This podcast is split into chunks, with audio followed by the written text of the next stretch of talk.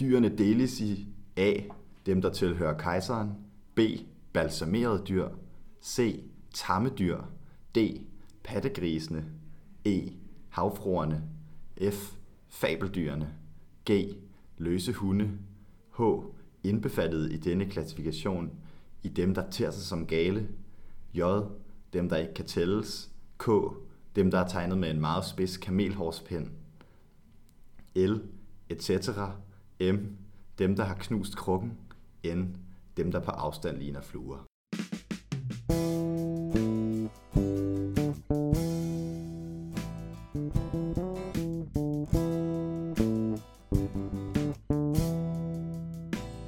Velkommen til studerende i Babelsbiblioteket. Jeg hedder Gustav. Og jeg hedder Jonas. Vi har simpelthen øh, Jonas med som vikar i dag for en travl mand, der skal giftes. Så det skal jo også klares. Det skal det, virkelig. Hvis der er nogen, der ikke har hørt med før, så er vi en podcast lavet af psykologistuderende om psykologi og filosofi. Så det er sådan, vi kører showet. Og hvad skal vi tale om i dag, Jonas? Jamen, øh, du har valgt, at vi skal tale om øh, Foucault, Michel Foucault, øh, franske teoretiker. Man kan putte ham i mange kasser, det ved jeg ikke lige helt, hvilken en, der passer bedst. Så lad os bare sige, at han hedder Michel Foucault. Øhm, Ja, Foucauldianer. det, kan man godt kalde ham. Øhm, det er simpelthen øh, forordet til hans, øh, nogen beskriver det som hans største værk, ordene tingene. Okay. Ja. Øhm, men interessant, det er en, en kort tekst, men alligevel en, en tekst, som har ret meget at byde på, og som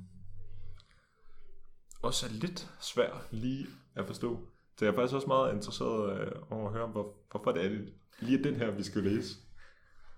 Øhm, Men øh, du har også, du har også læst noget Foucault før, ikke? Det har noget, jeg. noget andet Foucault. jeg har læst Overvågning og straf. Meget glad for den. Ja. Øhm, jo også... Seksualitetens historie. Har jeg ikke noget at få læst endnu?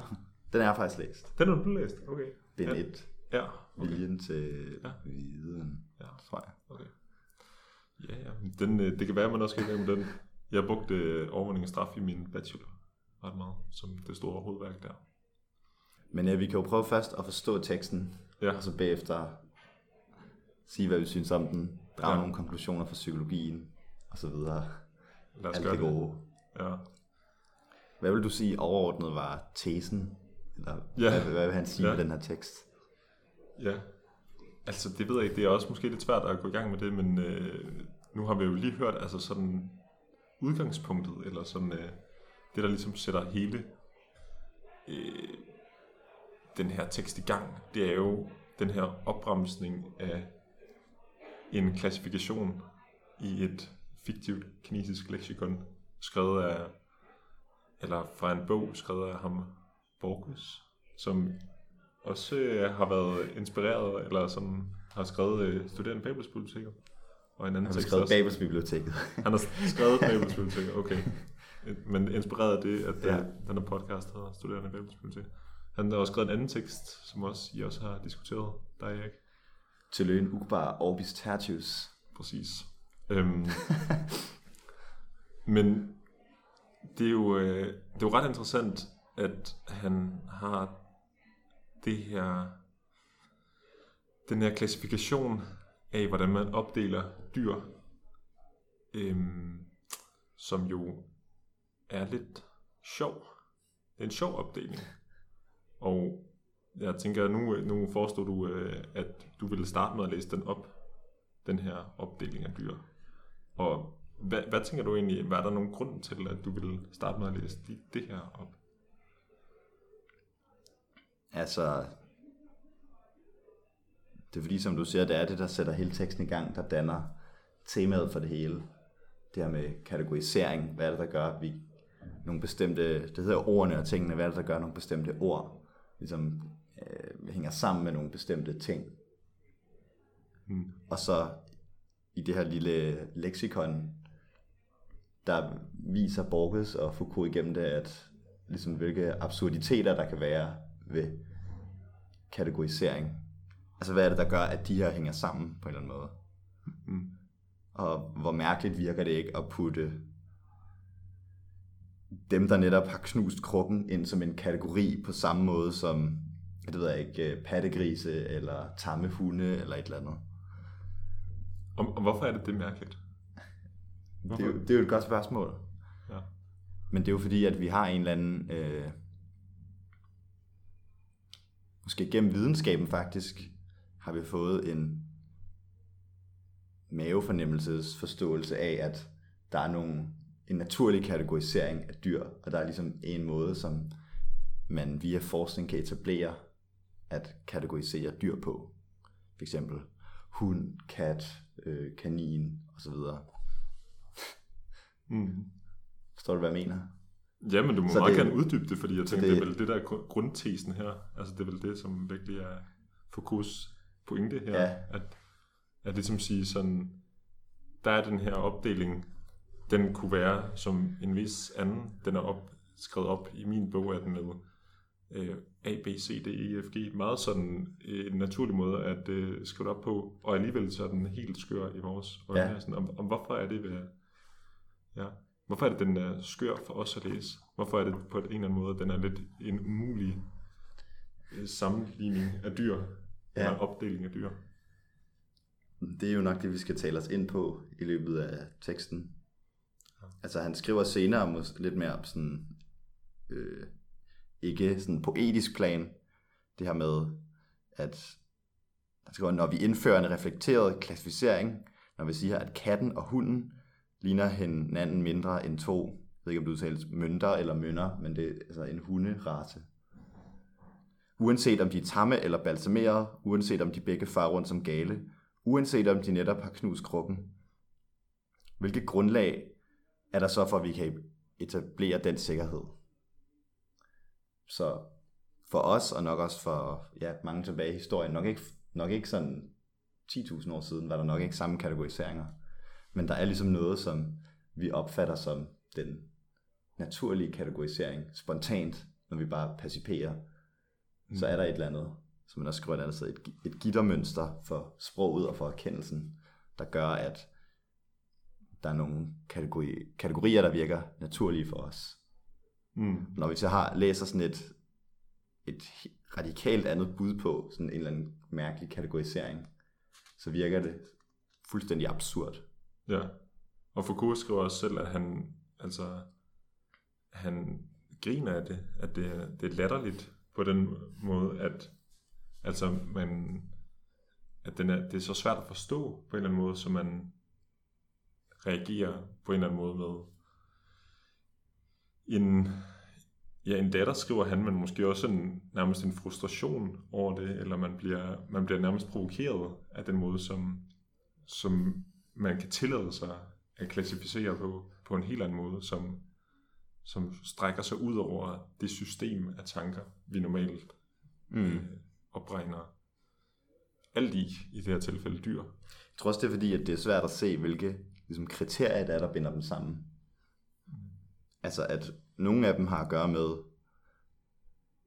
altså, ligesom hvor vilde eller sådan civiliseret de er. Altså, sådan, dem, der er tamme, dem, der tilhører kejseren, dem, dem, der er løse, og sådan noget. Men så er der også nogen, som kun ligesom eksisterer i historier, altså sådan fabeldyr, og dem, der er skrevet med en spids kanelhårspen.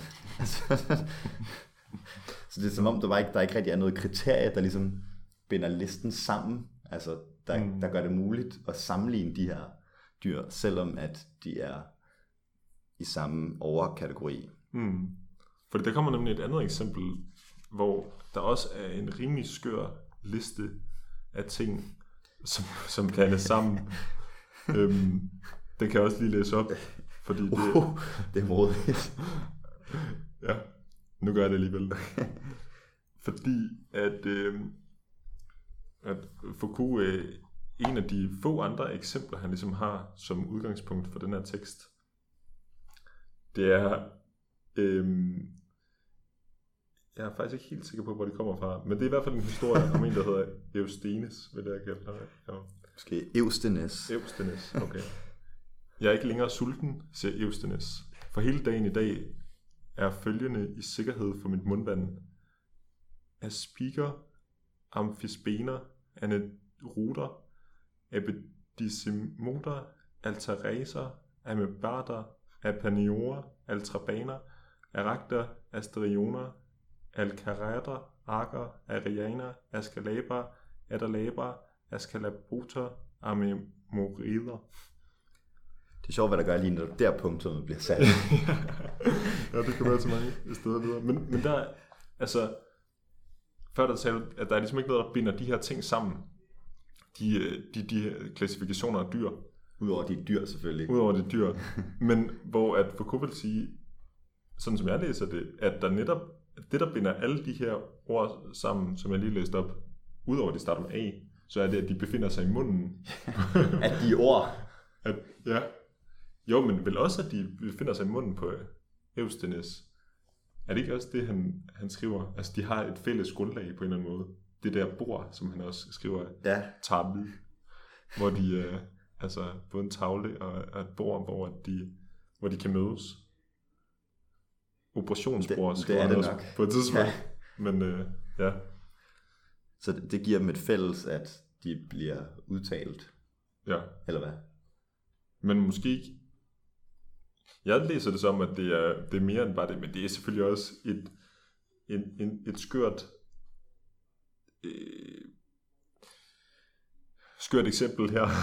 jeg ved ikke helt, man heller ikke helt rigtig ved, hvor det Han, kommer han fra. siger jo det der med, at altså, Det- ved, ved det altså- pludselige naboskab altså, er han, ting uden forhold mellem sig. Opremsningen, der driver dem sammen, men her i, for, besidder en egen fortryllelseskraft. her i forhold til, at han skriver her, i Eustenes mundvand, er det der, at de alle sammen har deres fælles hjemsted. Ligesom en paraply eller symaskine på Mm. Jeg ved ikke, hvad paraplyen laver på operationsbordet. Den skal fixes. Nå, okay, okay. Eller, det ved jeg ikke. Ja. Det forestiller jeg mig. Jamen, det er rigtigt. Det kan godt give mening. Ja. Øhm, men der er et eller andet særligt anderledes ved den her Altså- klassifikation. Altså ved Borges dyrekategori. ved Borges styrkanation. Ja, okay. Øhm, men fordi man kan sige, de kan vel også alle sammen udtales. De er vel også alle ja. sammen en del af det her leksikon. Det burde vel være nok til at binde dem sammen, er det ikke det? Jo, jo. Jo, det er det. Ja. Men hvorfor er det så, at vi bliver provokeret? Det er fordi, at de ikke kan hænge sammen for os, I guess. Altså han kalder det jo senere, bruger han det her ord. Han skriver også nogle forskellige steder gennem foråret. For eksempel utopier, og han kalder det her en heterotopi. Hmm. Et sted, der er sådan radikalt forskelligt fra den måde, vi spontant opfatter verden på, I guess. Ja. Ja. Ja. Øhm, han skriver faktisk meget interessant om det der heterotopi, at det er det, der ødelægger den syntaks, der holder sammen på ordene og tingene. Ja, Hvilket er meget interessant. Altså nærmest som at netop ved at blive præsenteret for den her alternative måde at klassificere, klassificere på, at vi så får brudt op i den ellers taget en for givende Ja. sammenhæng mellem ordene og tingene. det er meget interessant. Og det der, jeg også synes, der er sjovt i den her opremsning af Borges dyr, det er, at der er, der står H omfattet af den foreliggende klassifikation. Jeg tror, den er oversat lidt anderledes i din bog. Ja. Men alligevel, at det, altså, man tænker også, hvordan kan det være en, en kategori for dyr, at det er dem, der allerede er i kategorien, Ja, dem, der allerede er indeholdt. På en måde, så har man overhovedet ikke adskilt dem så fra alle de andre dyr, fordi det må være alle de andre dyr også indeholdt i den Ja. kategori. der er også sådan dem, der ikke kan tælles. Der er også en, der bare er et cetera. altså, jeg ved ikke, men altså, uden dem vil der også stadig være et eller andet absurd over det. Helt klart. Har været. Helt klart. Men det er som, at det bliver bare det bliver endnu mere absurd ja. med at sige, at vi også vi har dem, og så også alle mulige andre. Det, det vil være lidt ligesom at sige, der er nogle gange nogen i for eksempel psykologi eller et eller andet, der er to former for tænkning, eller sådan noget. Så man kunne også sige, der er to former for biler. Dem, som er Ford, og dem, som ikke er Ford. og så vil alle de andre ligesom være det samme, og Mm. de vil ligesom være det andet. Altså der er, Ja. man kan skære kategorierne nogle mystiske steder. Ja. Det må man sige. Men, men i forhold til det her et cetera, der vil jeg sige, at altså, vi har jo kategorien biord på dansk i ordklasse, altså Ja, navnord og udsagnsord, så er der biord. Det er vel lidt på en eller anden måde lidt det samme. Altså sådan, så skør er det vel egentlig ikke at bare sige alt det, vi ikke lige kan komme ned i de andre kasser. nej. Fordi det virker som om, at det her, det udtømmer alle dyr, der findes. Ja, Altså, der er ikke noget ligesom i den anden prik, prik, prik, eller... Ja. ja. Så der må være ret mange ind under et ja. Men mindre de alle sammen kan tegnes med den meget spidse kamelhårspind. altså, indbefattet i denne klassifikation. Det er som om, der er noget, der ikke er indbefattet i denne klassifikation. Ja. Men det hele, altså han, han ligesom iscenesætter også alt det her med den her diskussion mellem det samme og det andet.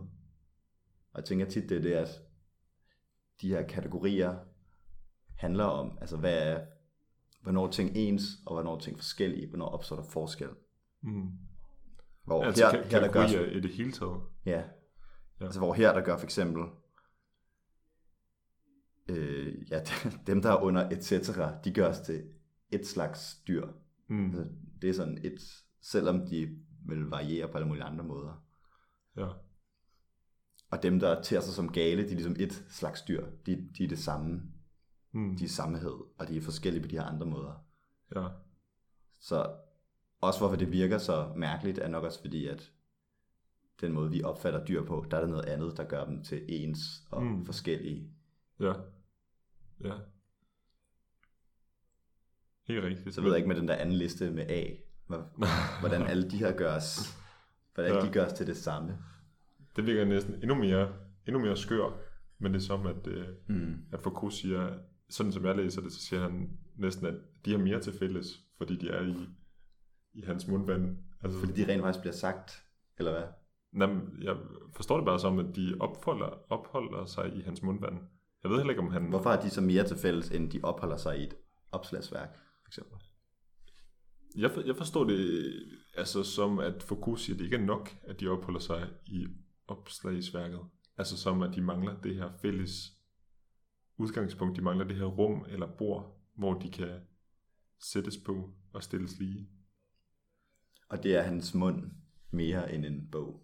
Sådan læser jeg det, men Ja, okay. det er jo, det er jo svært, svært at sige, ja. ja. hvad det er, der gør det Ja, endnu mere, altså sådan, hvad der gør det tydeligere. ja.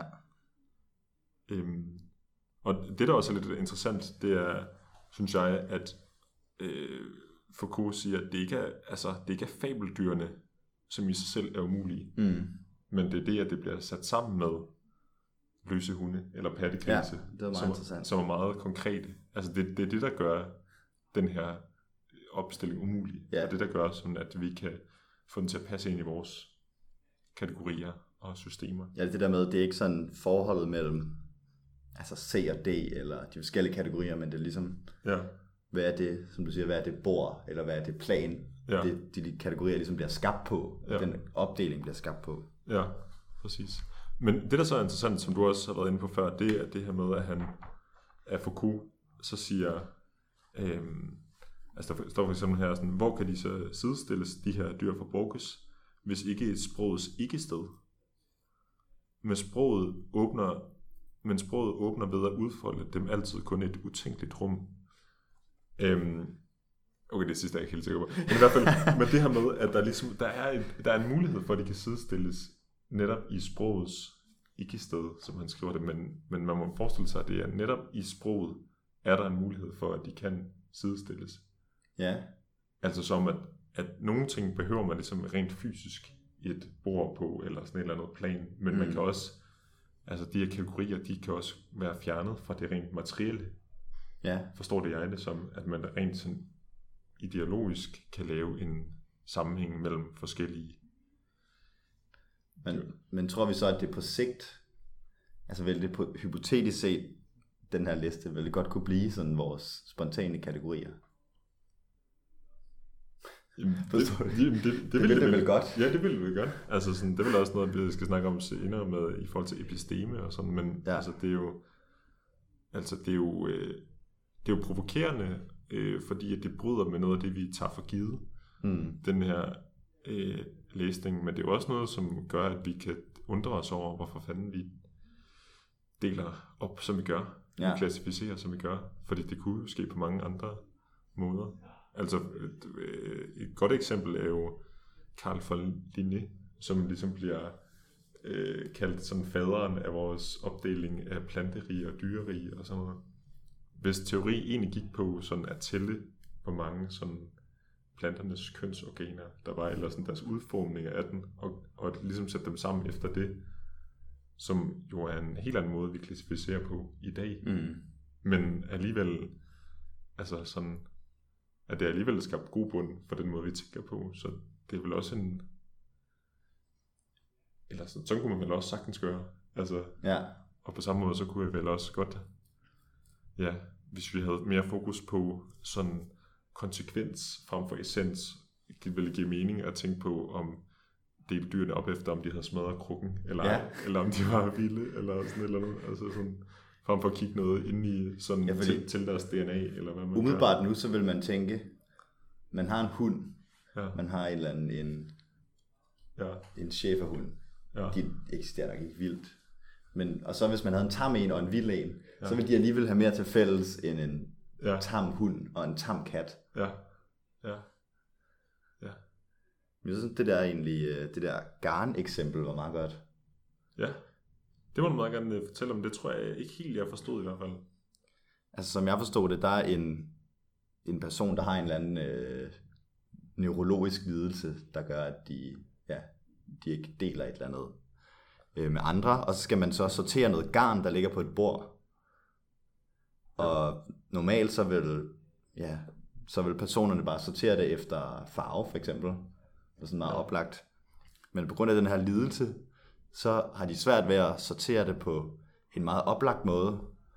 Så de bliver ved med at forsøge at sortere det på forskellige måder, men ud fra ligesom kriterier, som man meget sjældent vil se normalt. Så forstod jeg det, så måske lægger de øverste tråde på en bestemt måde, og så prøver de ligesom at lægge alle dem sammen, og lægge dem, hvis tråde sidder på en anden måde sammen herover. Men så når de gør det, så, så forsvinder den fælleshed, de har, Mm. de stykker garn også, og så prøver de igen på alle mulige måder, som man typisk ikke vil opdele garnet, hvis det var ja, folk, der ikke led af den lidelse, eller Mm. folk, ligesom på en anden måde var indlejret i sådan sprogets kategorisering af forskellige ting. Så altså det viser det her med, at man, man kunne lave, kategorisere ting og mennesker og alt muligt på mange forskellige måder, ud fra mange forskellige kriterier, men sproget har ligesom etableret en, den måde, man gør det på, eller den måde, som de fleste spontant opfatter det på. Og det, så vidt jeg læser det, det han sammenligner med det bord, som garnet ligesom ligger på. Altså, at der er sådan en baggrund hele tiden, som man kan, som man kan benytte sig af, ubevidst for at dele tingene op på en bestemt måde. Mm. Og den her lidelse medfører så, at man, det bord bliver sløret, eller ja, man mister det nok ikke helt, men at det bliver sværere. Ligesom hvis man, ja, jeg ved ikke, hvad det vil være, man havde en masse kopper, der stod, og så delte man dem op efter øh, alle dem, hvor der var... Man delte den ikke op sådan efter, hvad er der til vand, hvad er der til kaffe, hvad er der til te, men man delte dem op efter, hvilke, hvor der er en lille skov, der er røget af på højre side. Altså sådan noget, som der vil være helt ligegyldigt, eller hvilket der bliver ramt af sollys fra vinduet, eller et eller andet. Ja. Ja. Og det er faktisk meget godt, det tænkte på. Det kan jeg godt til. Fordi jeg tænkte faktisk, i forhold til med det her med garn nu, der tænkte jeg sådan, jeg tror umiddelbart også godt, jeg kunne finde på at dele dem op på samme måde. Eller sådan, der var noget, der var tykt, og noget, der var tyndt, og noget, der var nogle forskellige farver, ja. og noget, der var sådan lidt øh, øh, gråt i det, og noget, der var, altså sådan, hvor jeg tænkte sådan, det giver da en meget god mening. Ja. Altså sådan, er de overhovedet syge, de her mennesker? Sådan. Men det var, men jeg, jeg tænker sådan, det er et meget godt eksempel, det her med sådan, ja, hvis man har glas og kopper, og sådan, at man ikke deler dem op, sådan, hvad til vand og hvad til kaffe, men, men alle mulige andre. Dem, der er lavet i Bulgarien, dem, der er lavet i Sverige, dem, der... Det står nede i bunden af IKEA-koppen, Ja, ja. eller glasset. Ja. Dem, der er lavet i Tyrkiet. Man burde næsten gøre det. Bare for at skabe lidt rod i vores forestillinger om Også i det. sådan bogreoler, der er det meget sjovt at se, hvordan folk ligesom har opdelt deres ja. reol. Det siger Ja. nok også lidt om. Hvordan har du egentlig opdelt din reol? Det Jeg er, har opdelt dem sådan lidt efter funktion, okay. men så meget kategoriseret står de heller ikke. Nej. Men hvordan altså, efter så, funktion? så der er nogen, hvor jeg har stillet skønlitteraturen for eksempel. Ja. Så er der en hylde, hvor jeg har stillet skolebøgerne. Mm. Men der er også nogle, de er sådan lidt, ikke helt skolebøger, ikke helt bare sådan ekstra faglitteratur, som jeg har. Så det er sådan, hvor skal de stå? Mm. Og så står kogebøgerne sammen med tegneserierne. Men hvad, hvad så sådan- dine, dine skønlitterære værker? Hvordan, hvordan står de så? De står bare hulter til bulter. Okay. Der er ikke noget alfabetisk, der er ikke noget med Nej. farve, der er ikke noget med højde på bogen. Nej. Okay. Men jeg ved godt, at der er nogen, de kan godt lide at sortere efter farve, for eksempel. Ja. Og der er også nogen, der har meget stærke holdninger til, at man ikke må sortere efter farve. Meget interessant. Ja. Men øh, ja, spørgsmålet er, om jeg så for Foucault vil være Ja. afatiker, eller om jeg ligesom indordner mig efter det normative på det punkt. Ja. Hvordan har du sorteret dine bøger? Altså, øh, jeg har heldigvis ikke så mange fagbøger, eller sådan øh, skolebøger, så, så de, de står sådan. Men de står faktisk også meget rodet, og det kan jeg godt lide. Sådan en lille smule rod i ja. Ja. ellers meget ordnet hverdag.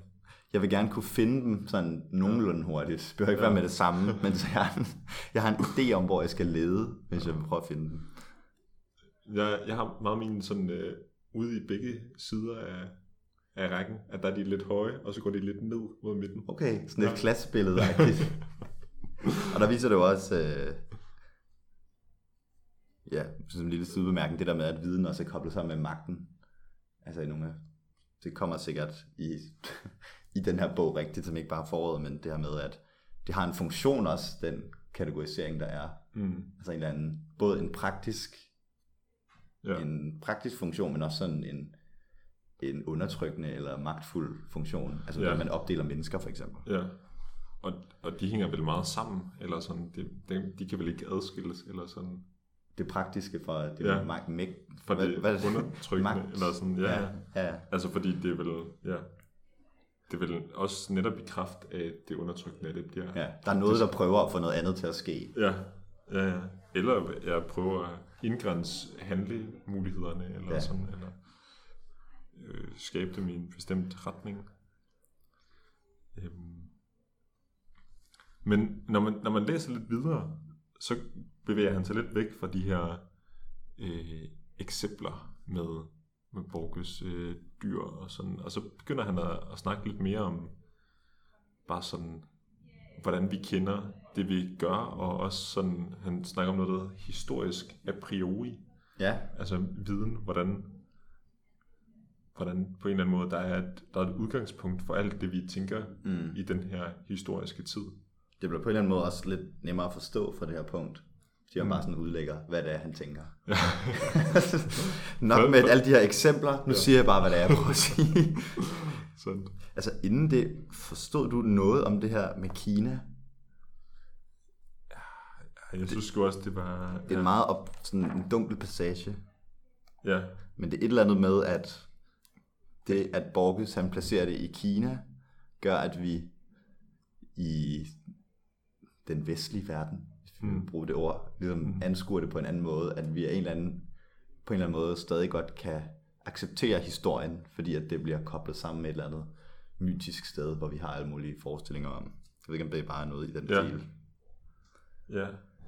Altså nærmest som vel sådan, at det, den gør historien mere troværdig. Ja, at det er kinesisk leksikon. Altså sådan, Ja. fordi det, man tænker sådan, at det er alligevel så meget en anden kultur, at de godt kunne have en helt anden form for Mm. kategorisering. så det, det gør måske lidt, at folk køber den Ja, eller at det bliver en god historie, Ja. og at man derfor ligesom lader sig underholde af den, men så får man så efter den her sådan lidt øh, grinende ja. følelse, som Ja. man bliver ved med at beskrive. ja, ja. Jeg kan i hvert fald også huske, da vi havde øh, om den her tekst øh, i forskningsdesign, at, øh, at jeg kan huske, min lærer undertrykte tydeligt sådan, at det er en fiktiv sådan opslagsværk, eller mm. Sådan, hvor, hvilket også bare meget sjovt, hvis det nu var tænkt en anden tysk øh, bog, altså sådan, så ville man jo ikke, jeg tænker ikke, man ville være nødt til at understrege, at det var fiktivt, fordi man godt kan forstå det, men En tysk opdeling fra 1800-tallet. ja, ja, præcis, præcis. Ja, det faktisk- Jeg tror, altså hvis, øh, hvis jeg kender Borges rigtigt, så skriver han det helt sikkert også som om, at det er et ægte værk i sin novelle. Ja, okay. Det, Okay. ja. Men, men nej, jeg forstår ikke rigtigt, jeg forstår nok heller ikke lige, hvorfor det lige præcis er Kina. Eller sådan, han skriver om, det ikke er det mytiske fædreland, som udgør en stor reserve af utopier for Vesten. hmm. Altså, Så er sådan, ja. jeg Jeg er har et ind, vores indbildning af system om den kinesiske kultur, har vi nogle forskellige, for eksempel at de er mest uimodtagelige over for tidens begivenheder. Ja, Altså, at vi har udviklet alt det her videnskab og måder at opdele dyr på, og om vi alle hundene hører sammen, alle kattene hører sammen, og jeg ved Mm. ikke, ja, hvordan man de overhovedet har opdelt dyr som biologer i 1800-tallet. nej. Men at der så er en eller anden forestilling om, at der, der kan noget af det leve videre, som ikke er blevet undertrykt og presset ind i ja. Naturvidenskabens snævre kasser. ja i sådan den vestlige verdens øh, sådan, øh, forestilling om, ja, om kategorier. Men jeg ved heller ikke helt, altså sådan, om det var et andet Kina, der var dengang Bogus skrev. Ja, altså fordi lige nu, der forestiller mig virkelig ikke, at Kina er et sted, som er fri for al sådan vestlig tænkning, eller sådan det... Nej, nej, Ej, det, det, var, det er du nok ret i. Altså, det, i hvert fald, jeg har i hvert fald ikke selv den idé, at det er sådan et eller andet utopi, hvor man lever sådan en markant anderledes. Nej.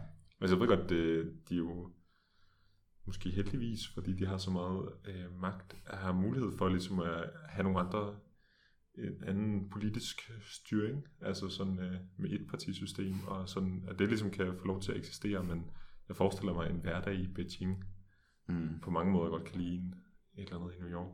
Og det er jo også blevet ret sådan, kapitalistisk mm. Med tiden. Ja, ja, Altså, den, Så måde, hvor sådan, den globale ja. handel og alt sådan noget. ja. Men nok om det. Ja, så nej, jeg tror ikke helt, jeg er ikke helt med på, hvad, hvorfor det er lige præcis uh, Den Kina. passage kan man godt springe over, hvis... Og det er side 26 til 28, spring den over.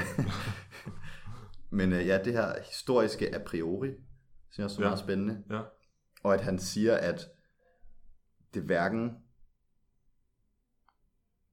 Altså, at det hverken ligesom kommer af sådan en logisk sammenhæng, eller af en sansemæssig sammenhæng. Altså det, der bliver det samme. Det har ikke noget at gøre Mm. med sanserne, det har ikke noget at gøre med fornuften. mm. Ja, Så det går også lidt op med mange af de idéer, vi har om ja, kategorisering. ja, Eller hvad, ja, alt det der med naturlige klasser, og ja, er du galt, mand. at man kan, Ja, fordi er det ikke også, han skriver han ikke også det her Plato med, siger sådan noget, skære naturen i ledene, eller sådan noget. okay, Cut nature at the joints. hvad, hvad betyder det? Altså at der, ligesom hvis du forestiller dig en knogle, så er der et eller andet naturligt sted, hvor man sådan kan, hvis alle dyrene var knogler, så kunne man ligesom skære der, hvor ledet er, og så ville det være sådan, Ja. så er alle dyrene sådan en pæn knogle. Forestiller jeg mig, Ja, hvad ja, det ja. betyder. Okay.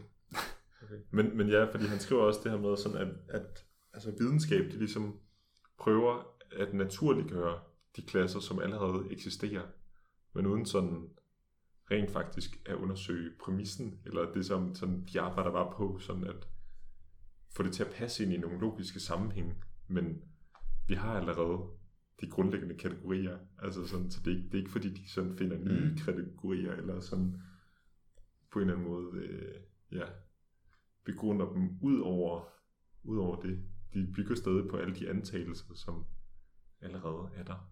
Altså, Ja. Hvilket er en meget fed øh, kritik af, af videnskab. altså. ja. øhm, Jeg har også understreget det her med, hvor han beskriver, at der simpelthen ikke findes nogen enartethed uden en nøjagtig operation og anvendelsen af et forudbestemt øh, kriterium. Så det vil vel sige, at der er ikke noget, der findes i naturen, godsøjne, som bare er opdelt på en eller anden måde. mm, Det er op til i hvert fald det menneskelige samfund, og jeg ved, jeg ved ikke sikkert også nogle dyr eller et eller andet, de har vel også kategorier, mm, og opdele verden på forskellige måder. ja, ja, fordi du siger, der er, ikke- der er ikke noget, der er ikke nogen øh, lighed, altså sådan, der er ikke noget, der sådan minder om hinanden. Ikke, ikke for Foucault lyder Nej. Nå, heller ikke nogen forskel. Ja. Ja, faktisk findes der ikke selv for den mest naive erfaring nogen ensartethed eller nogen forskel. Mm. Ja. Ja. Hvilket jo virker meget, øh,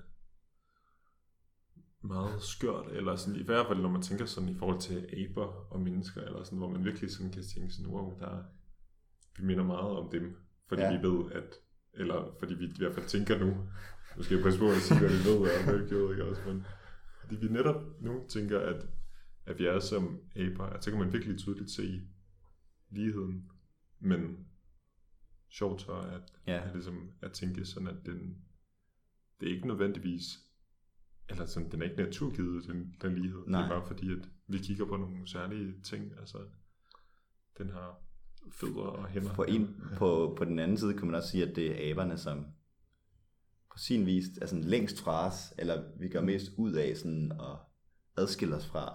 Ja, Altså fordi, at der netop er sådan en eller anden, sådan, altså ligner hinanden lidt, så er der også der, hvor sådan kottet mellem dyr og menneske ligesom går. ja.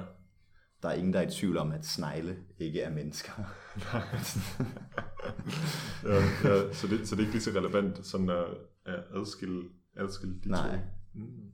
Ja, jeg ved det ikke. Ja.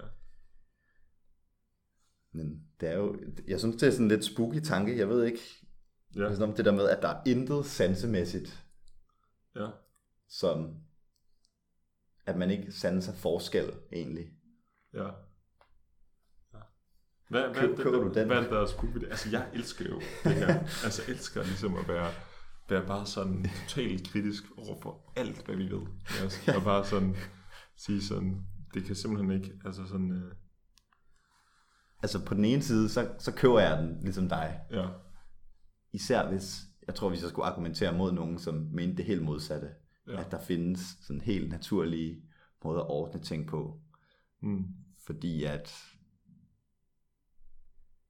ja, når vi perciperer noget, så virker det jo tit som om, at ting, der har forskellige farver, er forskellige ting. Altså bare hvis mm. vi sidder herinde, så er man ligesom også designet det sådan, så forskellige objekter har forskellige. Prøv at forestille dig, hvis du gik herind, og alt var sådan den præcis samme farve, syret det ville være. Men man har ligesom altså, lavet døren på en anden måde end væggen, og opslagstavlen og bordet, på sådan, så de også har forskellige farver. Mm. Så det er nok også lidt kunstigt det der med, at alt ligesom Ja. er sansemæssigt ja, øh, opdelt. Men det er jo også, ja, hvor, hvor det så er ens sprog og ligesom ens praktiske opgang, hvor den har brug for at lave kategoriseringen. mm, Altså om døren er en del af rummet, ja. eller om den er ligesom en ting i sig selv. ja, ja, det er rigtigt. Men jeg tænker også, altså et er, hvis alle var i samme farve, men andet også var, hvis man havde byttet fuldstændig om på farverne herinde. Altså sådan, altså fordi jeg tænker, det, hvis jeg nu kom ind, og væggene var, det ved jeg ikke, lilla, eller sådan noget, altså man har også sådan en meget sådan klar idé om, sådan, hvilke farver, der passer til, Ja. til hvilke ting. Altså stikkontakter, Mm. hvornår de ikke grå, altså sådan det, eller, eller hvide, eller et eller andet, altså sådan det. Ja. Men, Jamen, det, det er et godt spørgsmål i hvert fald, om der eksisterer sansemæssig forskel. ja. Ja, Og det, det, er jo, det er jo ikke noget, man på nogen måde kan forestille sig, fordi vi ligesom har sproget, som mm. Går ind, som Ja. skriver som sådan a priori gittermønster, Ja. og ligesom cutter alt op. ja, ja. Hvad med sådan noget som forskellen mellem at se og at høre? Ja. Vil, vil, du, altså, vil du gå så langt at sige, at der er ingen forskel mellem de to modaliteter? Jeg vil øh, sige i hvert fald, at Købe er, er meget uenig. Nej, øhm, det er jo, øh, ja, det, det, er fandme, det er fandme svært, fordi jeg synes også nogle gange, at man kan godt, hvis man spiser et eller andet, ikke også, Mm. at så kan man jo godt, altså de kan jo godt hoppe lidt over, Ja, på en eller anden måde. Jeg synes også, øh, okay, nu er det det faktisk... er smage og lugte især. smag og lugte især, men også, øh, hvad, jeg kan huske et eller andet rimelig underligt studie, som man har lavet, sådan et rigtig eksperimentelt studie, hvor man hører en lyd, og så ser et eller andet, et lysglimt, Nå ja, hvor der jo faktisk er, sandt. siger de, Kognitionspsykologi eksamen. ja. præcis, men i hvert fald, at man, man oplever, man oplever at se noget, Mm.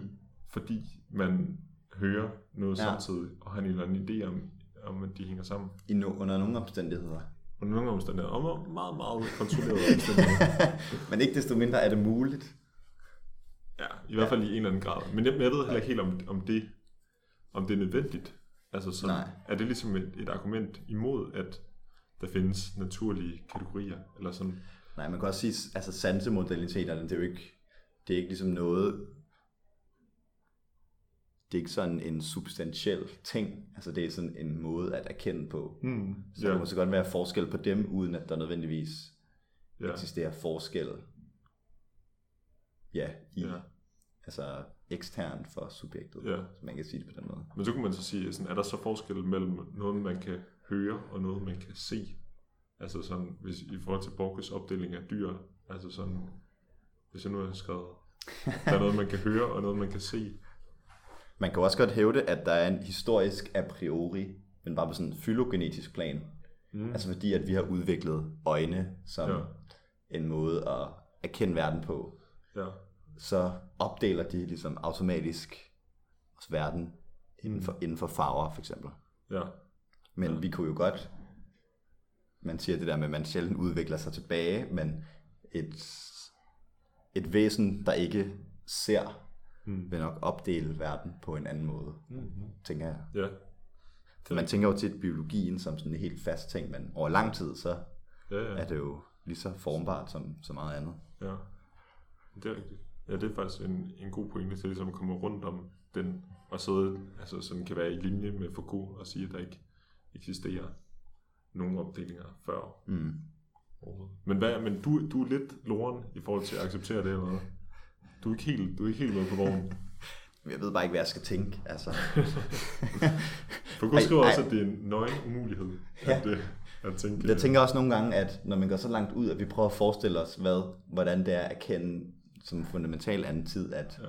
hvorfor gør vi overhovedet det? Sådan, skal vi ikke bare droppe det, og bare ligesom sige, inden for vores epoke, der er nogle bestemte måder, som... Ja. Ej, men... Ej, Men jeg, jeg, jeg, jeg går med ham langt ud af planken, men jeg går ikke planken ud. Du giver ham skubbet ud til sidst. Ja.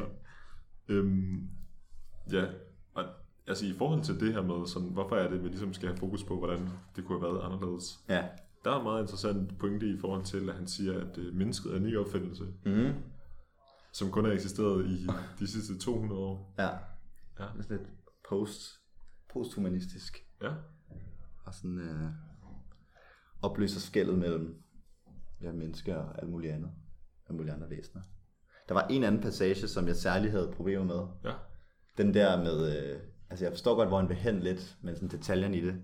Efter det, vi lige snakkede om med sprogets gittermønster og sådan noget, mm. så går han jo lidt ind i, hvordan det ligesom så kommer til udtryk og udvikler sig i samfundet historisk.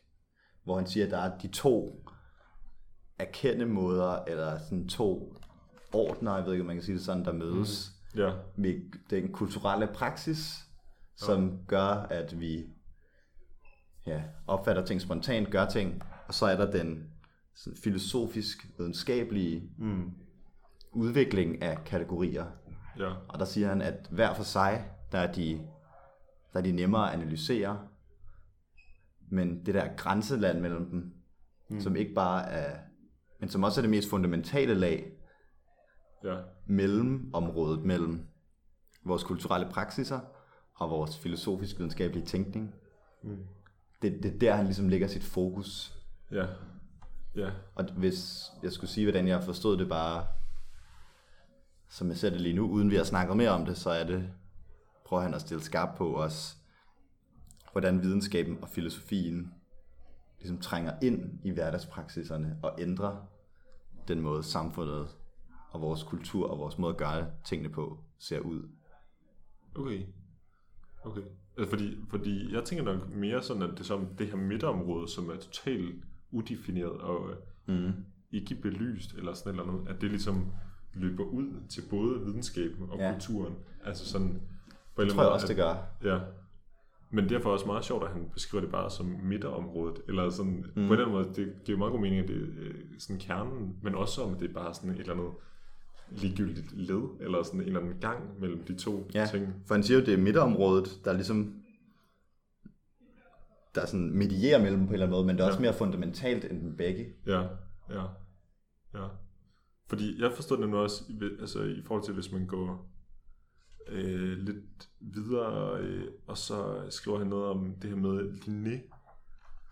At Linnés måde at tænke på minder mere om øh, den grammatik, man havde i, hvad han kalder øh, den klassiske periode fra 1650 til 1800, ja. end den minder om, om den øh, naturhistorie eller sådan naturbiologi, som man har i dag.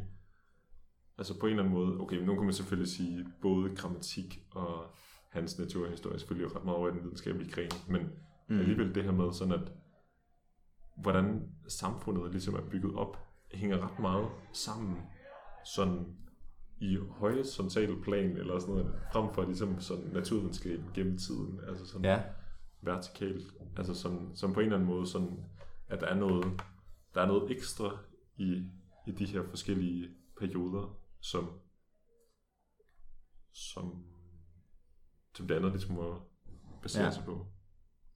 det minder om det her, Nietzsche skriver et eller andet, i en eller anden bog med, at vi slipper ikke af med Gud, før vi slipper af med grammatikken.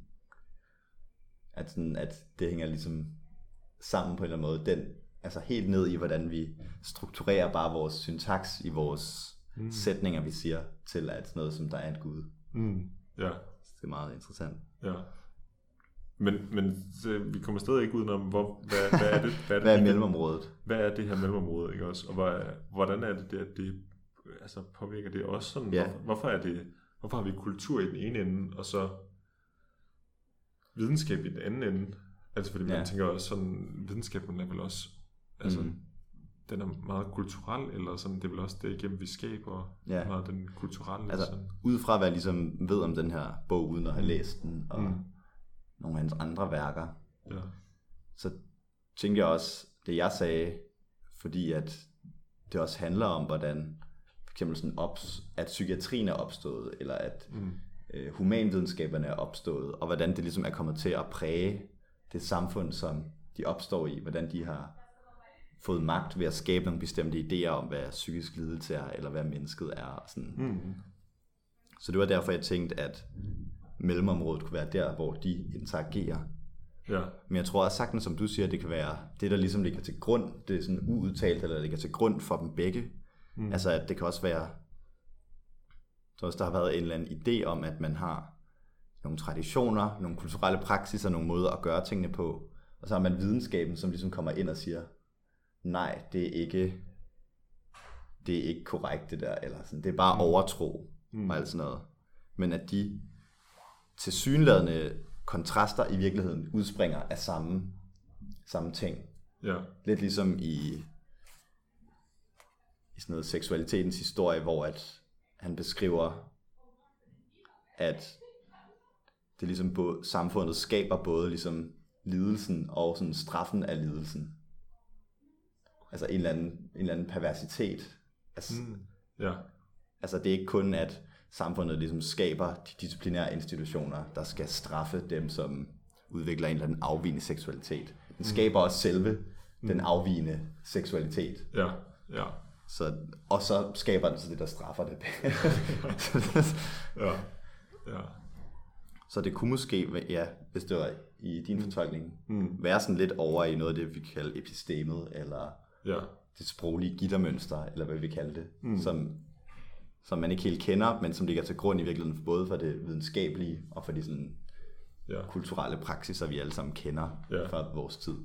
Ja, fordi også, hvad, hvad vil man kalde sådan noget som altså seksuel afvigelse? Altså sådan, hvad, hvor er det, er det? Er det videnskab, eller er det kultur? Altså sådan, fordi det er jo sådan, hvis man siger, det er kultur, så kan man i hvert fald tænke sådan, oh, så passer det virkelig meget sammen, fordi den måde, vi skaber mm. ideen om, eller galskaben har han også skrevet om, det her, altså sådan, den måde, vi overhovedet skaber de syge, det er jo igennem at bruge sådan nogle videnskabelige metoder til ligesom at skabe det. Ja. Altså sådan, Men det er jo fordi, ja, vi er, vi er jo allerede i et...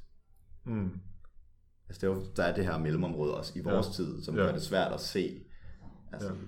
se ud over, hvad det, der ligesom er, ja, som videnskaben har skabt. Hvad, det er jo Mm. hele problematikken i det her, tænker jeg. mm, Ja. Sådan, hvem har skabt de kategorier? Der er ikke nogen, Ja. der har gjort det, men det er stadig Ja. sådan, øh, det har, øh, der er en eller anden interesse, det opfylder, Ja. selvom der ikke er et enkelt, en enkelt person, Ja. som Ja. har skabt det. Eller det er der måske, det er der jo faktisk nok med mange af dem. Altså en eller anden, har fundet på. Øh, Men der er nok ikke en enkelt person. Altså sådan, det er jo nok ikke det, som er sådan... altså, der, der, der, godt være, mange af de der sådan nogle kan godt være, der er en- neurologiske sygdomme, sådan, altså Ja. det her, det er den her øh, forskers navn syndrom. Ja, sandt. Men, men er det så... Ja, det er nemlig det. Sådan, Det er jo ikke dem, der har opfundet det. Altså, Nej. det, er jo, det, er, jo- det er jo sket på en ja. anden måde. Men Det er dem, der har skrevet det ned i sidste ende. Altså sådan, ja, og det er jo bare det, der er lidt interessant. Altså fordi man tænker sådan, der har jo virkelig... Altså, alle mulighedsbetingelserne har ligesom været opfyldt, for at de overhovedet sådan kunne, mm. Kunne se det. Så, så ja, på en måde så er det allerede nærmest skabt, før de Ja. coiner det her begreb. Altså. skal vi våge at sige, at det altid allerede...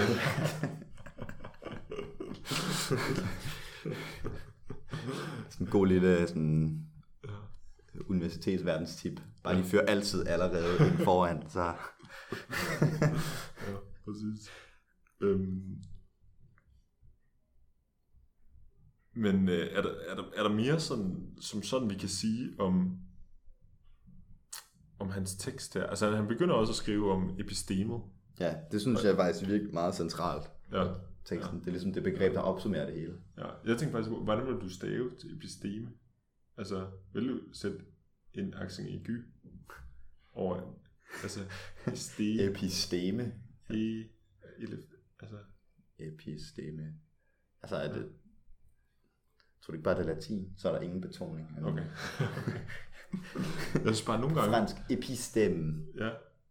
Nogle gange er det episteme. E. Så er det næsten en...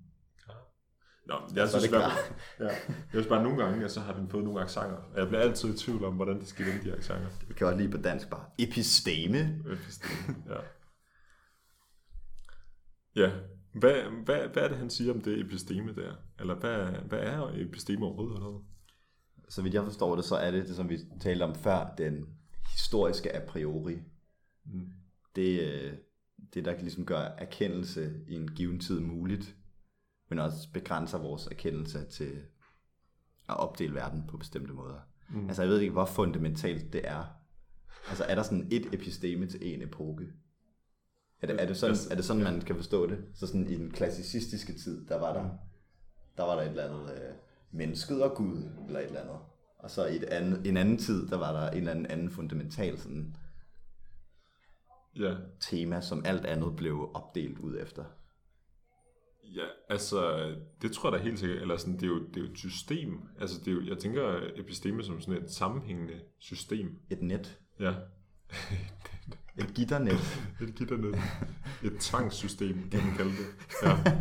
Øhm, men altså, så, så det er jo, jeg tænker ikke, at det er sådan, at det her med mennesket og Gud opdelt, at det er et episteme, men, men selve det, altså muligheden for ligesom at sige mm. opdelingen af Gud og mennesket, det er, det bygger på øh, grundlaget af et episteme. Ja, så det er aldrig noget, man sådan kan udtale fuldt ud.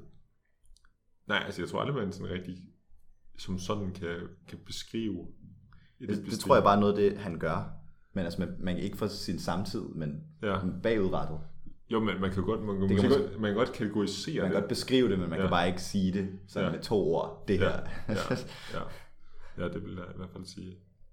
Og der er nemlig også noget ret interessant, fordi han, han arbejder med renaissancen, som er op til 1650. ja. Så har vi øh, den klassiske periode fra 1650 til 1800, og så øh, fra 1800 og til nu har vi den moderne tid. Og selvfølgelig ikke sådan helt mm. skåret så, så, så kort, men, altså, men alligevel sådan, at der er, der er ligesom de her tre perioder i nyere tid, som han arbejder med. Jeg ved, at mange fra historie synes, uh, Foucault er ret irriterende, fordi han laver sine egne perioder. Det er åbenbart en stor synd i historievidenskaben. Ja. Fordi at det ligesom opbryder med alt, alt det, som det sådan ødelægger muligheden for at snakke sammen om historien. Mm. Men den er alligevel også, det minder alligevel også ret meget om noget, man altså, renaissance op til også, 1650, det lyder sgu da meget Ja, rigtigt. det tror jeg er meget gængst, men ja. det der med den klassiske periode, det Ja, okay. ikke. Ej, det kan godt være. ja, det, der kan jeg selvfølgelig godt se, at man godt bliver lidt i tvivl om, hvad fanden det er. Ja. Ja. Om det skal være den antikke periode. Men altså... Øhm,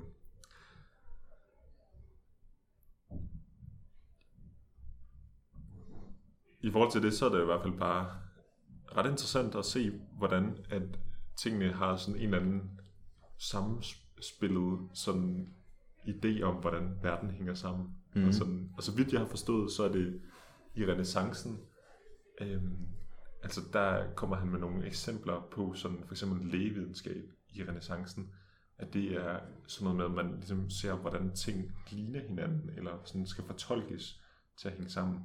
At man mener, at valnødder er gode til hjernen, eller man klo det, fordi at valnødder ligner hjerne, og noget med, at nogle svampe er gode til, hvis man har problemer med øjnene, fordi at der er nogen, som har sådan lidt nogle prikker på, som ligner øjne.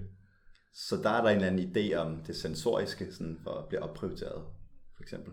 Jamen, Det, det går der med, eller i hvert fald bare sådan noget med, at der er, det er sådan, at der er ligesom, det, det afspejler ligesom, altså sådan, Ting med de samme former hænger sammen. Ja, ja, præcis, men også sådan, at, sådan, at ordene altså på en eller anden måde passer til, til tingene. Man skal måske lige fortolke nogle af dem, men der er sådan en ret meget sådan naturlig sammenhæng. ja.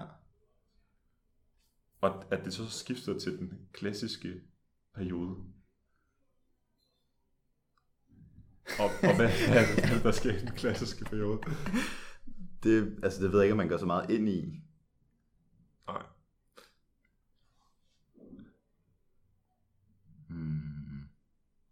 Men der sker i hvert fald et skifte, og det må være noget med, Der altså, kan i hvert fald et eller andet skifte. noget med, at man i højere grad, jeg tænkte også især altså med videnskaben, i højere grad sådan gå i gang med sådan at, at undersøge, sådan ikke bare tage for givet, at det der på overfladen ligner hinanden nok hænger Mm. mm. sammen. Man går, man går mod overfladen, i hvert fald på en, eller- Ja. på en måde. Ja, Det der med, at man skal undersøge ting for at finde ud af, hvordan det egentlig er. ja, Man kan ikke bare tro på traditionen og Mm. mm. ja, alt, alt det der ja, oplysningstids Ja. ting. ja, præcis. Og så sker der igen et skifte til moderne tid, og det, så, og det begynder at blive rodet. Og jeg forstår faktisk heller ikke helt, hvordan, hvordan det overhovedet er muligt. For At der sker skifter. Nå, men altså, det, ja, okay, det er jo også interessant i det hele taget. Sådan, hvorfor, hvorfor sker der de her skifte og sådan, og det Ja. ja. ved jeg heller ikke helt, om man sådan... Jeg tænker, kan- det, det må være et spænd af så mange Ja. forskellige ting. At Det ikke, at man skal forklare hvorfor, men Nej. man skal jo stadig kunne rumme Ja, ligesom forandring inden for sin ja, teori. præcis. Men i forhold til moderne tid, så er det jo sådan, hvordan kan jeg få god beskrive moderne tid? Eller sådan, Ja, det er jo lidt interessant. Sådan, det er som, at han godt, han godt kan beskrive, lidt. hvordan, hvordan vi er i moderne tid, men samtidig ikke rigtigt, fordi han siger sådan, man er nødt til ligesom at undersøge de her epistemer med tilbageblik. Altså mm. sådan, Men det er jo nok også fordi, at man ikke, apropos Foucault, og strømmerne,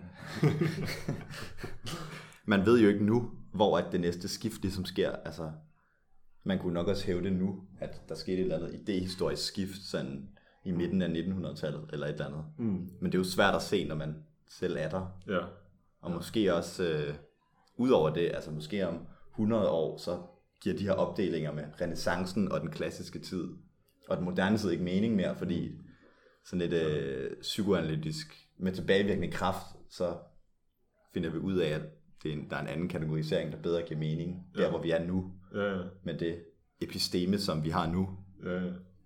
Og man kan også sige, altså selve tanken om de her epistemer, eller sådan, hvorfor er det, man lige sætter de perioderne der, Mm. det må også være, fordi man kigger efter nogle særlige karakteristika, Ja. eller nogle særlige begreber. eller Lad os sådan. kigge efter meningskontingens i historien.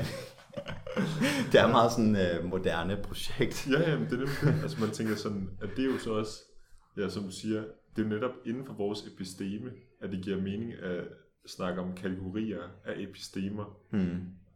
øhm, som han jo også selv skriver, eller sådan i forhold til med det her med så meget vægt på diskurs, altså sådan, Ja, Jeg, jeg forstår det i hvert fald som, at det ikke fordi han ønsker at opløse alt i diskurser, Nej. men, men bare sådan konstatere, at, at i vores episteme, eller i vores tid, at der fylder diskurser meget, eller sådan. ja. Øhm, så, så på den måde, man tænker bare sådan, det er lidt sjovt, at han, han først øh, sådan gør grin, eller har den her latterlige opdeling af dyr, og så bagefter laver en opdeling af, hvordan epistemerne er, hvor man tænker sådan, på samme, altså sådan, de må være under præcis samme mm. kritik af, jeg ved ikke, om man kan sige tilfældighed, men i hvert fald noget, som godt kunne have været på en anden måde. Kontingens. Kontingens. Uh. ja, jeg, jeg tror, jeg lægger ret meget vægt på i min læsning af den her andet, det her med mulighedsbetingelserne for erkendelsen. Mm. Det man kan kalde det transcendentale i filosofien. Ja. Ja. Så det er ikke fordi, at han nødvendigvis bare prøver sådan at opløse alle strukturer, men han bare prøver at se, hvilke historiske, sproglige osv. betingelser skulle der til for, at vi erkendte det her på en bestemt måde. Mm. Så det er egentlig ikke en kommentar på, sådan, på verden som sådan, men mere på vores erkendelsesmæssige forhold til den. Mm. Altså vores kategorisering Ja. Ja. af den. Ja, og det er vel også det, der er særligt ved altså den her arkeologi, som man kalder det. Altså frem for øh, de genealog, hvad er det, han kalder Genealogi. Genealogi, som han senere laver, hvor, at, hvor det ligesom ikke, er, ikke undersøger så meget betingelsen for netop den her måde at tænke på, men mere sådan for lige det her koncept eller begreb, altså enten med galskab eller Mm, ja. med, med kriminalitet, eller sådan, ja. Men skriver han ikke allerede om galskab i den her? Jo, Jamen, så, ah, jeg troede bare, at genealogien var efter. Ja, men jeg tror også, det er, men på samme måde, altså sådan, skillet er ikke helt sådan øh, okay. opdelt, men ja, fordi han Ja. ja. har jo allerede skrevet galskabens historie. Er det der genealogi fra Nietzsche, tror jeg. Geneal- Ja. Moralens genealogi. Mm. Men det er jo nemlig også bare interessant, det der med, som, ja, med galskab, altså sådan, hvordan fanden eksisterer galskab, Ja. og, og hvordan, hvordan er den kommet frem, altså sådan, hvorfor er det, at den ikke, at den ikke har været der tidligere, eller sådan, hvad? Hvordan er den både blevet skabt, og så efter undertrykt af selv samme sådan, samfund, som Ja. skabte den. Ja. ja, meget interessant. Og det er jo også noget, øh, han i hvert fald meget i øh, overvågning af straf skriver i forhold til, at man objektiviserer mennesket ved at installere et subjekt Mm. i den. Øhm, som jeg synes er meget genialt. Men øh, jeg synes i hvert fald også, ja, den der generelle opmærksomhed på, at forskellige begreber og ja, også bare kategorier og sådan, at de har en eller anden historisk tilblivelsesproces, at det er sådan en god opmærksomhed for alle inden for samfundsvidenskaben, altså også for psykologer, at, altså især med diagnoser og sådan noget. Altså i forhold til her, der går han jo meget længere ud, men man burde i hvert fald kunne acceptere, at, altså, at vores diagnosesystem er historisk kunne have været anderledes på en eller anden måde. Altså hvor her der går han helt ud og siger, at der er intet, Ja, der er intet sådan sansemæssigt, rationelt udgangspunkt for kategorierne. Så vil man også kunne sige, at altså, der er ingen grund til, at sten og jeg ved ikke, hvad det er, altså sådan meget mere fundamentalt, ikke er i samme Ja. kategori. Men så selv sådan noget, ja, sådan noget, som der er helt etableret videnskabeligt. Mm. Altså, så, ja. Og så skal det, men du mener simpelthen, at det her det er bare noget, man kan tage med som en god opmærksomhed. altså, den, det er ikke, den har ikke mere radikal øh, påvirkning på din måde at tænke på, end... Øh, nej, det, det kan man i hvert fald tage med. ja, okay. okay. Det burde alle kunne acceptere. ja, ja, sandt. Men det bringer vi os også lidt videre til hans pointe om mennesket, som du lige Ja. ja. teasede før. Jeg, teasede, jeg var lige hurtig på det, men så ja, træk du meget tilbage. Nu er vi nået til mennesket. Ja. For nu bliver du også, nu bliver du, ja. Nu kommer der ind på, hvilke konsekvenser det så har Ja. for den måde, vi tænker ja. mennesket på. Og hvad er, det, hvad er det, han skriver om mennesket, hvis du øh, kan... Han skriver ultrakort, at det er en moderne opfindelse. At det, som vi beskriver som mennesket, er noget, som vi har fundet på, og som er blevet konstrueret ved et grundigt arbejde i løbet af flere hundrede år. Og at vi kan, han skriver, føle os trygge i, at det er nok, at det sagtens kan forsvinde igen, Ja. hvis vi ikke ligesom bliver ved med at konstruere det, som vi nogle gange har gjort. Han roaster os fuldstændig antropologien et eller andet sted. Ja. Just, hvor det, præcis, hvor ja. det præcis står. Der står her, der kommer alle de nye humanis, humanismers kimærer, alle en antropologis lette løsninger, forstået som en generel overvejelse, halvt positiv, halvt filosofisk over mennesket. Det Jeg ved ikke, om det er en roast, men det, det Ja. lyder som om, at bare det, jeg læste. Jeg tror også, der stod lidt andet anderledes i min Okay. oversættelse. Men Det bare det det der er- med, det er sådan roasting. halvt filosofisk, sådan Ja. halvfilosofisk. Ja, ja. ja. Man tænker lige sådan lidt over mennesket, og så ja. kalder man det en dag. At, men også hvis man læser videre derfra, der står, det er imidlertid en trøst og en dyb beroligelse at tænke på, at mennesket kun er en ret ny opfindelse.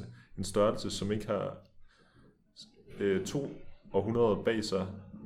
En simpel fold i vores viden, og at den forsvinder, så snart vores viden har fået en ny form. Det er fedt. Det er fedt. Det kan jeg godt lide. Det er øh, virkelig, øh, ja. Det er noget, der er så svært sådan at forestille sig, synes jeg Ja, at, at man ikke sådan skal have viden om mennesket på den måde, eller mennesket ikke skal være på den måde, øh, ja, forstået med, med sjæl og moral og alt det her, som han jo mener, man har indarbejdet i mennesket. Øhm, og noget, man i hvert fald kan sige er lidt interessant, det er, jeg synes nogle gange, så skriver han sådan i forhold til Descartes, øh, at dengang i, det må så have været den klassiske periode, at der var mennesket noget, der ligesom undersøgte. Altså man, mennesket var det tænkende, rationelle væsen, der undersøgte, men nu der er mennesket blevet det undersøgte, eller Mm. sådan, at det er godt. ja, at subjektet er ligesom blevet et objekt, hvor at tidligere har det været subjekt. Det er det, der ligesom skal Ja, undersøge verden. som så også er undersøgt af andre objekter. Et stort panoptikon, hvor alle, alle subjekter også fremtræder som objekter undersøgt af Ja. subjekter. Ja.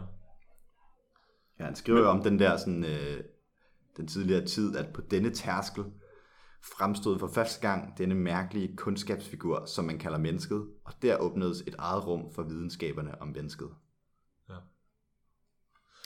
Men det der jo så også er meget interessant, det er, jeg synes altid, at vi hører her på psykologi, at psykologien trækker sin tråde tilbage fra antikken, og at det på en eller anden måde er Platon, Aristoteles, øh, eller en eller anden. Synes du, vi hørte det meget? Jeg synes, der er en gang imellem, at man hører sådan, øh, sådan at, at mennesket ligesom har filosoferet over sig selv i, Mm. i lang tid. Okay, det er måske ikke så meget. Vi hører mest Han er rigtig nogle gange, der er, der er sådan noget, øh, man kan forestille sig sådan en videnskabelig artikel, hvor der står sådan, Aristotle uh, first described anger as a et eller andet, og så er det sådan, but today we know much better that uh, it, it's actually this. Ja, ja, præcis. Men hvor man i hvert fald kan være, altså det synes jeg er interessant i forhold til Foucault, sådan, hvordan, hvordan kan det være, at mennesket er en 200 år gammel opfindelse, mm. hvis man, hvis de gamle grækere også har øh, sådan beskæftiget sig med mennesket, Mm. og også, jeg tror også i mange øh, tilfælde, man vil sige menneskets sjæl, altså tidligere, Ja. sådan, hvordan kan det være, at det har været sådan i, i fokus for deres undersøgelser, men uden at det Mm. er det menneske, som vi har i dag? Altså, det, øh, der tror jeg, jeg læser, der læser faktisk Foucault på sådan en lidt materialistisk måde. Altså også fordi han skriver det her med, at nogle gange, når tingene... Ja, han skriver faktisk med Sokrates... Ja, der beskriver han så det gamle. Han skriver det, at der er en revne i tingenes orden, og det her tidligere med, at undersøgelsen går ud på at gå tilbage mod strømmen til sproget, sådan som det blev talt til de naturlige væsener, som de blev opfattet, øh, grupperet, praktikeret osv. Altså jeg tror, at han mener, at der er nogle væsener, Mm som er mennesket, og som har været der og udviklet sig, som de nu har. Ja. Spørgsmålet er, hvad, hvad der ligesom gør os til det samme. Altså hvad der gør mennesket til det samme, og ikke for eksempel gør alle dyr til det samme. Altså om mig og en mig og dig er lige så meget det samme som mig og en hund eller noget andet. Mm. Altså jeg, jeg tror, at han mener, at der er sådan en materiel verden, og det mest er erkendelsen, Mm. han fokuserer på her. Mm. Men selvfølgelig stadig, at i den virkelighed, som mennesket har, at sproget, øh, eller ordene, ligesom skærer tingene op på en bestemt måde. Ja. Ja. Så ja, der har jo klart også været mennesker der, som Mm. undersøgte øh, verden, og ja, de prøvede også at beskrive sig selv til en vis grad, altså mm. at tænke over mennesket, og, men jeg ved ikke, om de på den måde kaldte det mennesket. Og der var også en helt anden idé med sådan religiøsitet og Mm. alle mulige ting. Men det der med sådan, hvad er et menneske så? Altså det er ikke blot mennesket, men også alt det, der kobles til det, ud over det. Ja. Om det så, om man ligesom for eksempel har rettigheder. Nu tænker, hvad er et menneske? Det er også en, der har menneskerettigheder den dag i dag. Det ved du, jeg er meget kritisk over. Hvor det var det vel ikke i antikken. ja.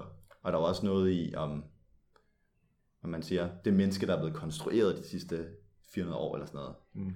Det er jo sådan, det er et individ, et individmenneske, som der gælder nogle bestemte love for, og Mm. som har en eller anden, ja, om man kalder det en sjæl, eller en vilje, eller et eller andet, altså som er udstyret med det. Så det er et, altså det er et bestemt menneske, mm. som er blevet gjort til det samme. Ja. At alle mennesker på en eller anden har noget af det samme i sig, at vi er ens. Ja. Ja. Og på en eller anden måde et, et særligt menneske, eller ja. Sådan et, et andet menneske, end det, der var i antikken, og åbenbart end det, som Descartes snakkede om. ja. Men øh, nu snakker du også lige om, altså sådan, øh, den her bog, den hedder jo Ordene og tingene. Mm. Og det er jo lidt interessant, tænker jeg, at altså ordene og orden minder ja. Meget om hinanden. Jeg læser, dem altså, tit for, læser du dem også tit forkert, når du læser teksten? Sådan, skriver de ordene eller orden der? Ja. Det er, altså, Men- det er lidt spooky. Er det sådan på andre sprog? det er, nemlig det, ja, det er, men man tænker bare sådan, på dansk, der giver det meget god mening. Altså sådan, altså ordene er tingene, men den kunne lige så godt hedde orden på tingene, eller sådan, fordi det er jo, det er jo med ordene, at vi skaber den orden, der er Mm. i tingene. Altså sådan, og derfor, jeg tænker, oversættelsen, eller sådan, der må være nogen, der har siddet sådan og virkelig tænkt sådan, det er genialt det her. Og Den er bliver meget bedre end originalen. Ja, jeg kalder det ordene af tingene, fordi der er nemlig den her med sådan, at det er jo med ordene, at vi skaber den orden, der er på Mm. tingene. Men så, så tænker jeg nemlig sådan, hvad hedder den på engelsk? Der hedder den The order of things. The Order of Things. Så der har man, der har man, What? der har man helt undgået de der ordene. Men så på fransk, der hedder den Les mots et les choses. Ordene og tingene. Og, og der, altså vidt jeg ved, så betyder mo bare ord. Ja. Altså jeg tror ikke nødvendigvis, der er noget orden i det. For Koran er jo ellers glad for at bruge ord, der kan forstås på flere måder. Altså bare som Ja. magt, pouvoir. Altså der både betyder ligesom at handle eller øh, magte. At kunne. At kunne, ja.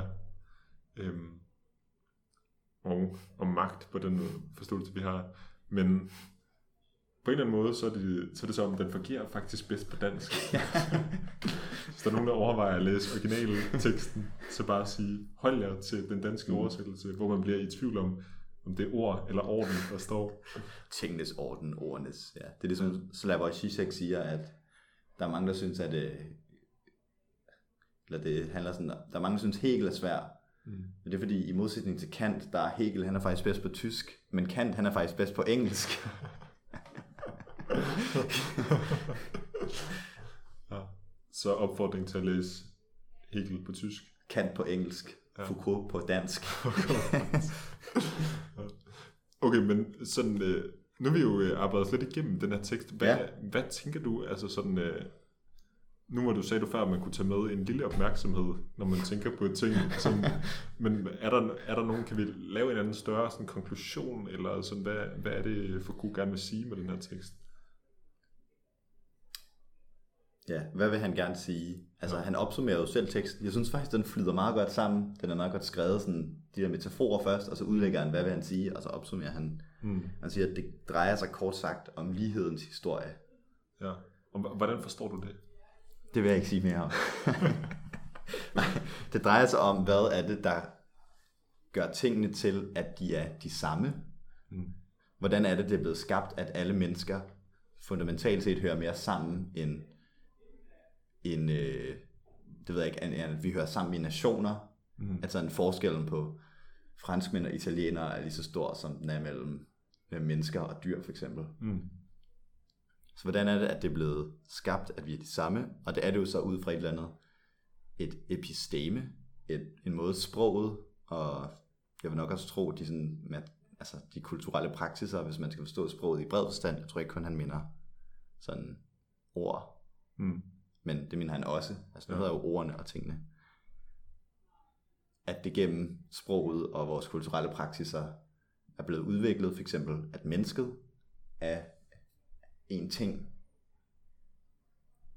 Ja, det tror jeg, det han vil sige. Mm. At det, og det kommer ikke fra sanserne, det kommer ikke fra fornuften.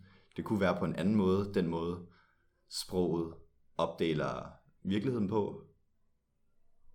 Og det kunne, ja, det kunne jo have mange konsekvenser for mange forskellige politiske ændringer øh, og videnskabeligt arbejde.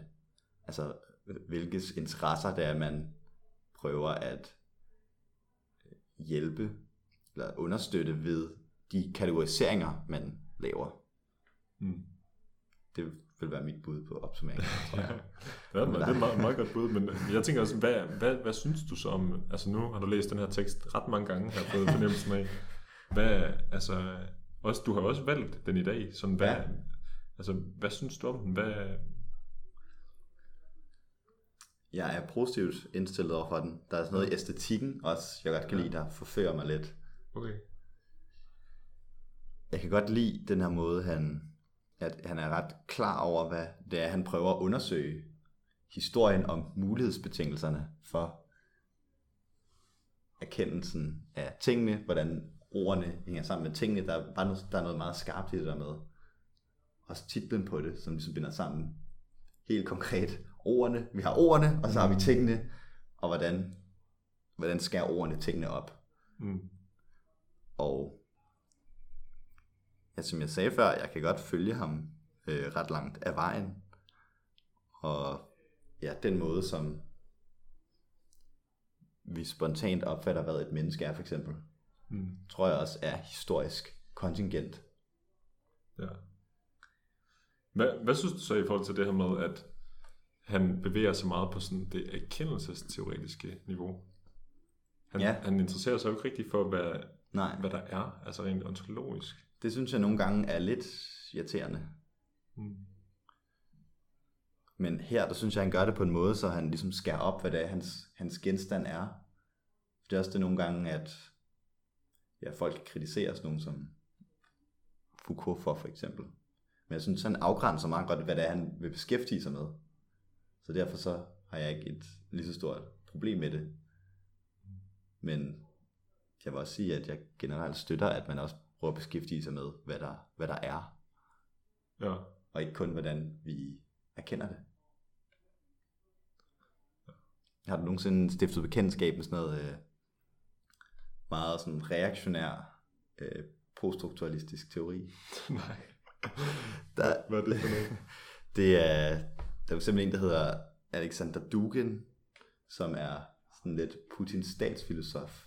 Okay, Og han bruger noget af det her som Foucault og sådan noget poststrukturalisme ja. til på en eller anden måde at sådan relativisere det, som Vesten har opnået til at skabe sådan nogle, ja, de, for hans ideal vil være at skabe sådan nogle diktatoriske, sådan racebaserede samfund og sådan noget. Og for mig hænger det også lidt sammen med ikke at beskæftige sig med ontologien på en eller anden måde og relativere den viden, vi har. Og så der er nogle ting, der godt kan være, der kan have nogle andre konsekvenser at ligesom, relativere i forhold til virkeligheden. ja. Det kan være, det er en uh, idé til næste, uh, næste podcast episode. Ja, Hvis men jeg er- tænker også bare, hvis vi nu tænker for eksempel her på psykologi, Mm. al den kritik, der har været, og en del af det er jo også, at man ikke kun beskæftiger sig med, hvilke metoder bruger vi man, hvordan erkender vi det, men vi tager rent faktisk også en grundlagsdiskussion om, hvad er det psyken er, for eksempel. Ja, ja. Og i den sammenhæng, der vil jeg bare godt kunne øh, tale for, at vi også skal beskæftige os med, hvad der eksisterer. Ja. Ja. Ja, du tænker sådan, ja, det kan være problemet her, at vi er meget sådan, hvordan bruger man sin psyke, uden at ligesom finde ud af først blive enige om, hvad, hvad, hvad snakker vi om, Ja. vi snakker om psyken. Hvad er genstanden? Ja, ja. Og det hjælper Foucault også ikke særlig meget med. Eller han, han sætter måske nogle spørgsmål i gang. Ja, det, det synes jeg. Det er han det synes jeg. Ja. Der, øh, der vil jeg faktisk også måske forsvare den her tekst, fordi at det, er ikke, det er netop ikke kun ordene, men det er ligesom, hvordan de hænger sammen med tingene. Mm. Ja. Og han har også, ja, der er nogle små steder, hvor man kan spore i teksten, at jeg også tror, at han tænker, at der er sådan en social, øh, materiel virkelighed. Mm. Øh, jeg vil ikke sige bag, men sådan, som kan skæres op på forskellige måder, men som ikke desto mindre altså findes der findes i verden. Ja. Og at det også går, ja, det går ud over folk på forskellige måder. Den måde, at samfundet er struktureret, hvem der ejer ting, øh, mm. eller sådan noget. Mm. Hvad tænker du om ontologispørgsmålet? Nu ved jeg, du var tosset med Niels Engelsteds forelæsning på den alternative forelæsningsrække om noget, så han da egentlig ja. godt kan lide at beskæftige sig med psykens ontologi. Ja, Jamen, jeg synes, du har nogle øh, meget gode pointer. Altså, jeg synes også, øh, ja, jeg kan godt, jeg er bare meget vild med øh, altså det måde, hvor Foucault er provokerende i forhold til at få os til at, øh, at tænke over det, vi normalt bare tager for givet. Mm. Altså virkelig være sådan kritisk refleksiv over, over det meste. Og det synes jeg er fantastisk berigende. Ja. Øhm, så jeg synes i hvert fald, jeg, jeg køber hans præmisser ret meget, selvom han ikke øh, sådan er direkte inde på, hvad det er, der eksisterer. Men øh, ja. Men, men på en eller anden måde, så føler jeg også, at det gør det også lidt svært sådan at have prostrukturalismen, eller hvad man nu vil kalde hans retning, Foucaultismen, som sit, som sit udgangspunkt, eller som sit sådan, teoretiske ståsted. Altså sådan, det er jo som, at det er, det, det, det er svært at, at have det som sin verdens forståelse. Altså sådan, Selvom, ja, fordi ja. man forstår ikke rigtig verden. man siger bare, at den kunne være anderledes, men hvordan er den så? ja, ja. Men altså samtidig jo meget nyttigt, og samtidig meget, øh, meget relevant. Altså jeg synes i hvert fald bare i overvågning og straf, altså sådan fedt at altså, tænke på, sådan, hvad, hvad nytter det, at vi kriminaliserer så mange mennesker? Hvad nytter det, at vi putter folk i fængsel Altså sådan ja. for, for ret små ting, og velvidende, at de nok bare bliver endnu mere hårdkogt kriminelle af, hvad derinde. Men også i alle mulige andre sammenhænge. Også, altså sådan, hvad er det, vi får ud af at gøre mennesker syge? Og ja. Hvad er det egentlig, vi laver som psykologer, når vi er færdige? Så en lille opmærksomhed. Kan ikke huske Og jeg må vide mine ord ja. igen. ja. Ej, det, det er godt til, hvad du mener. Og der er også noget i det her der er et eller andet sådan meget praktisk på en eller anden måde i Foucault. Mm. Nu snakkede vi også øh, reklame for en læsekreds psykologi, psykopolitik hedder den. Snakkede vi om notat om den nye økologiske klasse af Bruno Latour og en dansk forsker, som jeg desværre lige nu har glemt, hvad hedder. Men øh, han lavede noget rigtig godt arbejde, hvor de snakkede om, at med mange af de andre politiske kampe, der havde været, der har man ligesom skulle konstruere man har brugt flere hundrede år på sådan at konstruere for eksempel sådan begrebet om proletariatet og kapitalisterne og alt det der med, at vi har brug for fagforeninger og sådan noget. Det, man, det har taget sygt lang tid overhovedet at skabe, at det findes. Det synes jeg stemmer meget godt overens med Foucault, at man ligesom også må opfinde, man må bruge lang tid på at opfinde et helt nyt sprog for noget, og begynde at praktisere det på forskellige måder, for at man for eksempel kan modarbejde øh, klimaforandringer. Mm. Så det kan jo også være på den måde sådan opbyggeligt på en eller anden måde. Mm, ja. Det ved jeg ikke, om han vil sige, om man overhovedet kunne sådan bevidst gøre sådan noget. Fordi det var altid det der med, bagud, med, med bagudrettet blik, så ja. indså vi, oh shit, vi har lige skabt øh, en videnskab om mennesket, der og skaber mennesket på en bestemt måde, og som sådan udstøder de gale og de, ja. de anderledes og sådan noget. Ja, så bruge det sådan rent praktisk, eller sådan Brug det aktivt. Ja. Ja, det ved jeg sgu heller ikke helt, hvad han vil være for. Men det tror jeg, at Bruno Latour vil sige i højere grad, ja. at man godt kan. Ja. Altså jeg tænker faktisk også nu i forhold til, til den her tekst, som jo også er meget inde på kategorier, og sådan, øh, vi har også været lidt inde på det, sådan, er det nødvendigt at have kategorier for at forstå verden? Altså, er det nødvendigt at have begrebet rød, for at kunne se, percipere et rødt ja. For at kunne se enshed. det ville, hvis man tog det her til sin yderste konklusion, så ville man jo ikke engang kunne se rød, hvis man ikke... Nej. Men der tror jeg godt, en eklekticisme med sådan et ja, kropsperspektiv. Ja. Det der med, vi snakkede om før med fylogenesen. Også på en eller anden måde relativisere det, men sige, at ligesom ændringen er bare så meget langsommere. Mm. Så at vi har en bestemt krop, der er på en bestemt måde, gør også, at vi deler en bestemt verden sammen. Ja. At Ja. vi ja, ser bølger på en bestemt måde. Ja. Det er jo også nu, det er jo sådan lidt irreversibelt mange af de der ting. Nu er vi ligesom i sproget, og nu kan vi aldrig komme ud af det. Mm. Og det er sådan lidt voldeligt og tvinger, tvinger os til at opfatte på en bestemt måde. Ja. Og vi kan godt prøve at se, hvad betingelserne for det sprog, altså for den udvikling så var, at sproget er blevet på den måde, men vi kan ikke komme ud af det. Det er ligesom sådan erkendelsens grænse, det er, at vi går om bagved og ligesom ser, hvorfor det har opstået. Ja. Men Ja. man kan ikke komme helt ud af det Nej. for Foucault. Ja. Og der bliver det måske også lidt, der kan godt se, hvordan nogle af de der konservative tænkere, de også godt let kan lide sådan noget her. Fordi at der er den der pointering af, at vi ved sgu ikke rigtigt, vi ved sgu ikke rigtigt, hvad vi gør, så lad os bare holde tingene, som de er, og så med ligesom bagudrettet kraft. Altså det er først efter, at vi kan se, hvad vores ændringer fører til, hvor sådan nogle lidt mere sådan, øh, utopisk, øh, marxistisk-agtige projekter i meget højere grad vil arbejde med sådan, det her det er det bedre samfund, det skal vi hen imod. Øh, det er bedre, hvis at øh, arbejderne ejer deres egen sådan, virksomhed, for eksempel. Mm. Kan du se, hvad jeg mener? Jeg kan godt se, hvad du mener. Altså, det kan godt bruges i begge retninger, selvfølgelig. Ja, ja, men, men jeg tænker, altså sådan, jeg tænker bare, det er et stretch at bruge øh, Foucault i meget sådan konservativ øh, tankegang, altså fordi han, er, han gør vel, jeg synes, han er jo også alligevel tydelig i forhold til, hvad han mener er okay, eller hvad der, altså, Ja, ja. hvad det er sådan, så, så den der måde sådan ligesom at være tydeligt vise de der øh, magtteknologier, mm. altså det er vel også for ligesom at opbilde til, at man gør noget Men lidt ligesom med magten, der vil jeg jo nok også sige, at magten altid vil... Altså, vi kan jo ikke komme udenom magten. Nej. Magten vil altid ligesom virke på en eller anden måde. Mm. Ja. Så på samme måde, så det er svært at se, hvordan man gør modstand mod magten. Er det det? Ej, det handler måske mere om så sådan, Den eksisterer jo altid. det handler om sådan, hvordan udspiller magten så? Er der nogle Ja. få, der sidder og udøver magt over mm. alle andre? Mm. Eller er det ligesom blevet gjort mere demokratisk, så det er ligesom Ja. flere, som kan præge samfundet? Ja.